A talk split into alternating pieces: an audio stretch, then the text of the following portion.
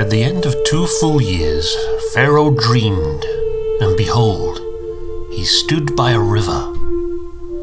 Behold, seven cattle came up out of the river. They were sleek and fat, and they fed in the marsh grass. Behold, seven other cattle came up after them out of the river, ugly and thin, and stood by the other cattle on the brink of the river. The ugly and thin cattle ate up the seven sleek and fat cattle. So Pharaoh awoke. He slept and dreamed a second time. And behold, seven heads of grain came up on one stalk, healthy and good. Behold, seven heads of grain, thin and blasted, with the east wind sprung up after them. The thin heads of grain swallowed up the seven healthy and full ears.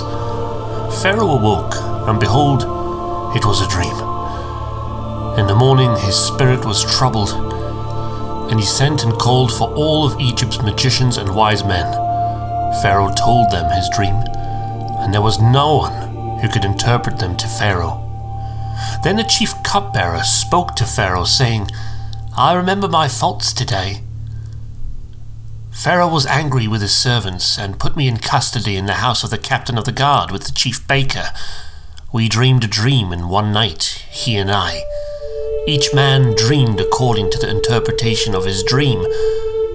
There was with us a young man, a Hebrew, servant to the captain of the guard, and we told him, and he interpreted us, our dreams.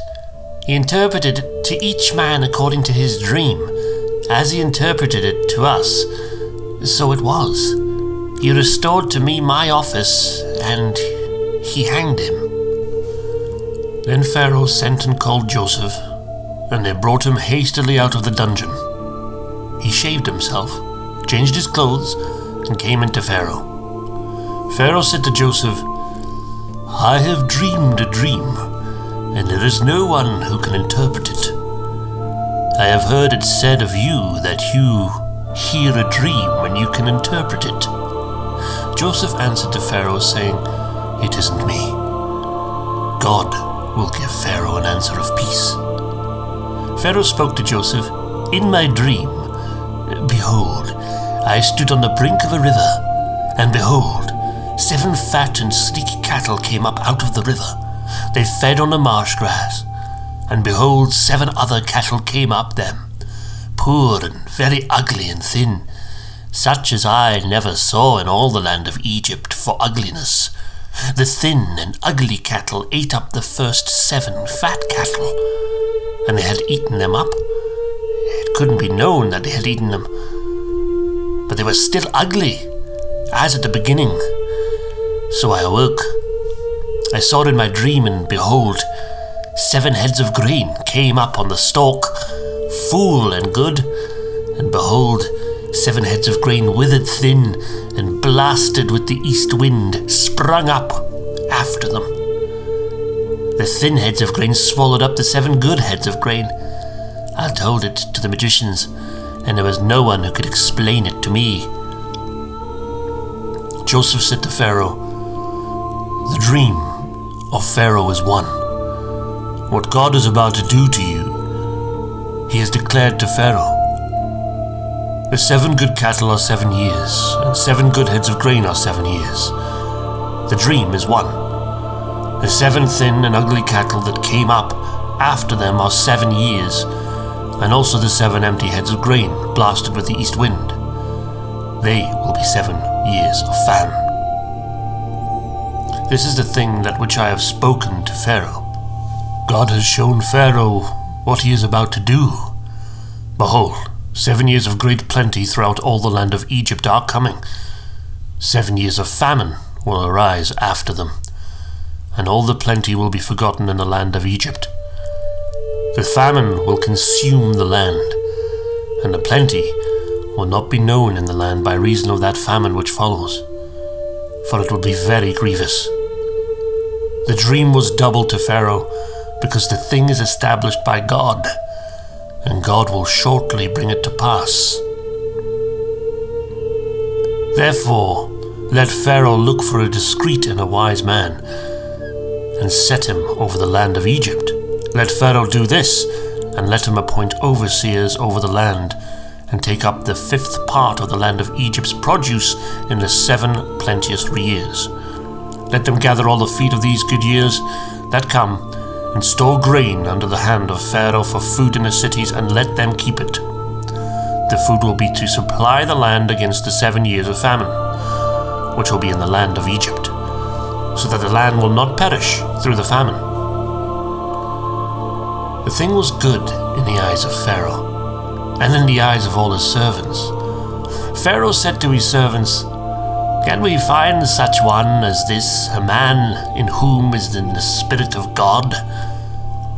Pharaoh said to Joseph, Because you have shown you all of this, there is no one so discreet and wise as you. You shall be over my house. All my people will be ruled according to your word. Only in the throne I will be greater than you.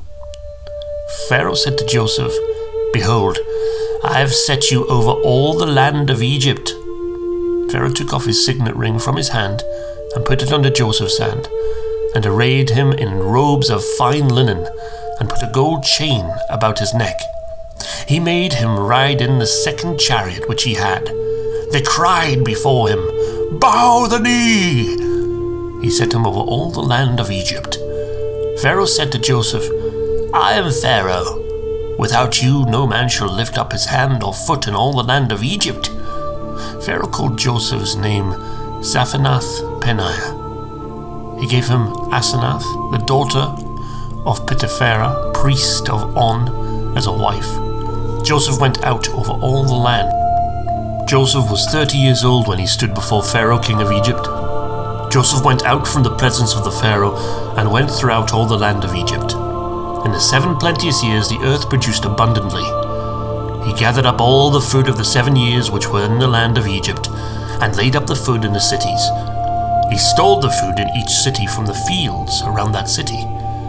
Joseph laid up grain as the sand of the sea very much until he stopped counting, for it was without number. To Joseph were born two sons before the year of famine came, whom Asenath, the daughter of Potipherah, priest of On, bore to him. Joseph called the name of the firstborn Manasseh, for he said, God has made me forget all my toil and all my father's house. The name of the second he called Ephraim, for God has made me fruitful in the land of my affliction. The seven years of plenty that were in the land of Egypt came to an end. The seven years of famine began to come, just as Joseph had said. There was famine in all the lands, but in all the lands of Egypt there was bread. When all the land of Egypt was famished, the people cried to Pharaoh for bread, and Pharaoh said to all the Egyptians, Go, jo- go to Joseph what he says to you, do. The famine was over all the surface of the earth. Joseph opened all the storehouses and sold to the Egyptians. The famine was severe in the land of Egypt.